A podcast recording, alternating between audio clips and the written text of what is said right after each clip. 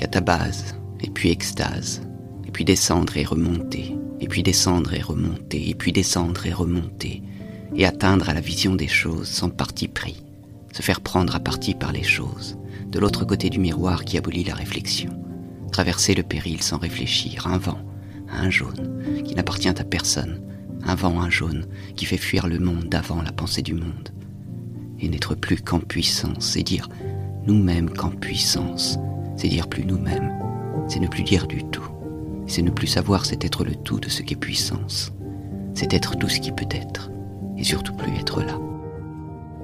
Est-ce que c'est vivre, naître? Peut-être une offensive de ce qu'est vivre. Tant pis. Plus tard, trouver la langue qui le dira.